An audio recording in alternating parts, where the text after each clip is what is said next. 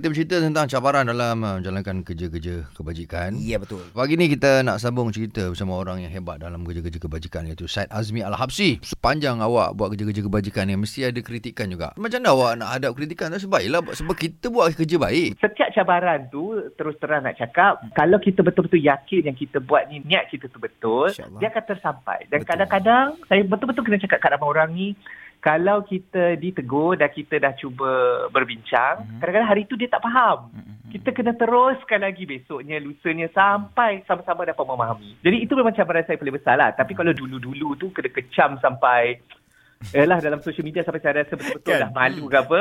Saya biasanya tutup komputer ke apa, masuk bilik air, mandi air panas macam Tom Cruise lah Ha, kononnya. ha. You know, basah semua. Lepas tu baru keluar balik, baru energize balik lah. Ya. Saya rasa benda-benda kritikan ni adalah untuk kita jadi lebih baik. Betul, betul, Jadi biasalah benda-benda macam tu saya rasa biasa. Biasa kan. Biasa. Tapi saya suka lah Amin bila cakap kita kena jujur lah apa. Ya. Bila kita bukan nak aib kawan. Cuma orang boleh nampak pekerjaan yang kita buat.